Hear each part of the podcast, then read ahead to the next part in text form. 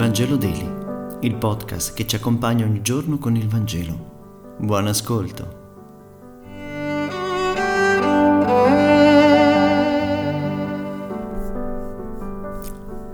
Lunedì 22 novembre, lettura dal Vangelo secondo Luca, capitolo 21, versetti 1-4. In quel tempo, mentre era nel Tempio, Gesù, alzati gli occhi, vide alcuni ricchi che gettavano le loro offerte nel tesoro vide anche una povera vedova che vi gettava due spiccioli e disse, In verità vi dico, questa vedova povera ha messo più di tutti. Tutti costoro, infatti, hanno deposto come offerta del loro superfluo.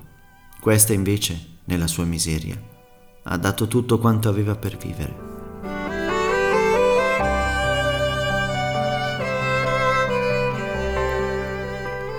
Nel Vangelo di oggi Gesù tesse l'elogio di una vedova povera che sa condividere più che i ricchi.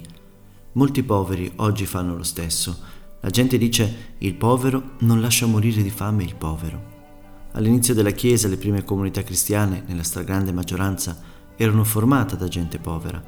Dopo poco tempo entrarono anche persone più benestanti e ciò recò vari problemi. Le tensioni sociali presenti nell'impero romano iniziarono a presentarsi anche nella vita della comunità. Ciò si manifestava per esempio quando si riunivano per celebrare la cena o quando facevano la riunione. Per questo l'insegnamento del gesto della vedova era molto attuale sia per loro sia per noi.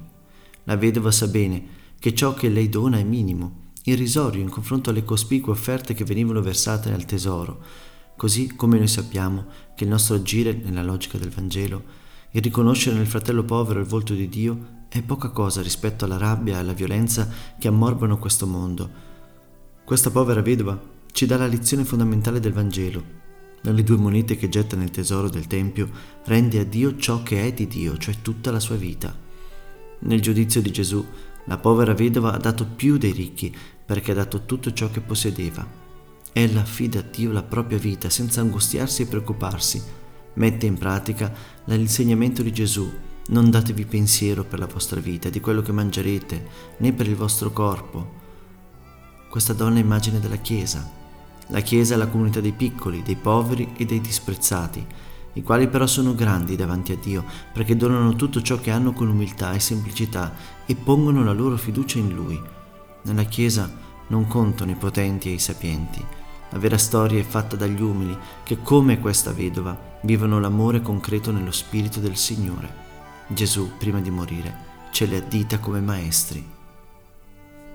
Grazie per aver meditato insieme. E se questo podcast vi è piaciuto, condividetelo con i vostri amici ed amiche.